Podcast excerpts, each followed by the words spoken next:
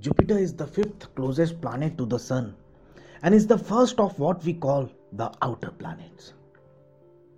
It is by far the largest planet in the solar system, having two and a half times as much as mass as all the other planets put together, and it's one thousandth the mass of the Sun. It is named after Roman king of gods and god of the sky. Mesopotamians called Jupiter as god Marduk, and it's a Greek equivalent of Zeus. Jupiter orbits the Sun once every 12 years at about 780 million kilometers and is comprised of gas of 75% hydrogen and 24% helium. It is presumed to have a rocky core surrounded by a sea of liquid metallic hydrogen, which forms a ball of 1 lakh 10,000 km in diameter. Jupiter's total diameter is 1 lakh 42,984 kilometers.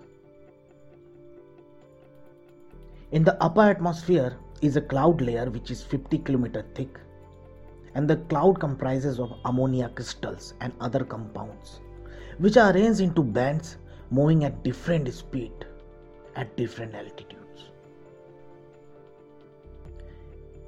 if we lined up 11 earths one after another 11 earths are lined up then we can complete the whole equator of the jupiter the mass of jupiter is in fact equivalent to 317 Earths.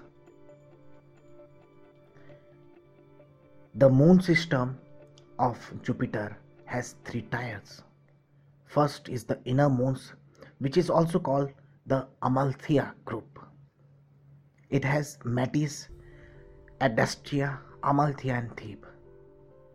Galilean moons, because it was discovered by Galileo in 1610 it consists of Io, Europa, Ganymede, and Callisto. Ganymede is the largest satellite in the whole solar system. And these uh, Galilean moons are also called Jovian satellites. And the third tier is the outer moons. These are basically not having the particular definition of a moon because they are basically the captured asteroids due to the gravity of the Jupiter. So basically, Jupiter has overall 67 moons in its orbit that is known to the mankind. Jupiter also has a faint ring system around it, and it is the fourth brightest object in the sky. First being Sun, second being Moon, third is Venus, and fourth one is Jupiter.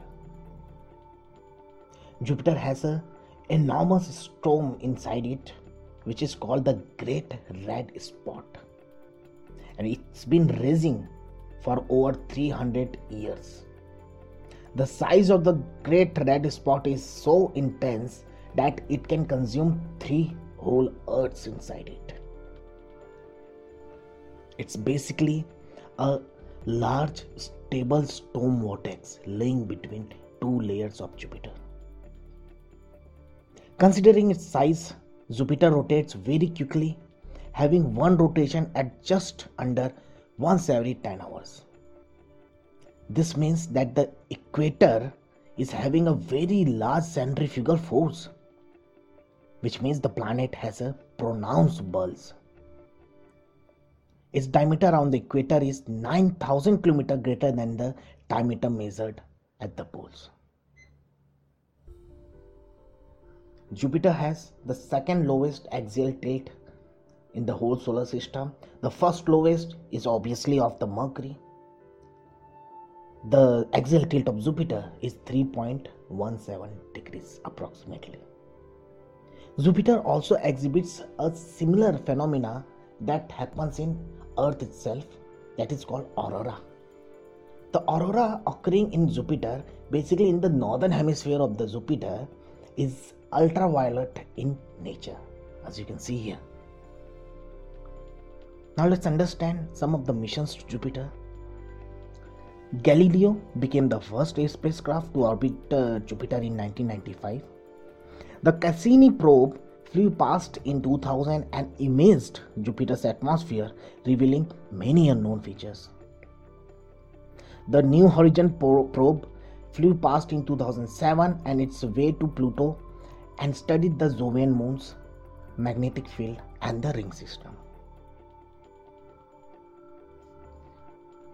NASA has also a very important mission for Jupiter that is called Juno. And the next planned mission to the Jovian system will be European Space Agency's ESA's Jupiter Icy Moon Explorer or JUICE, which is due to be launched in 2022. So that's it for the biggest planet in the solar system. In the next lecture, we will understand about Saturn. Thank you so much.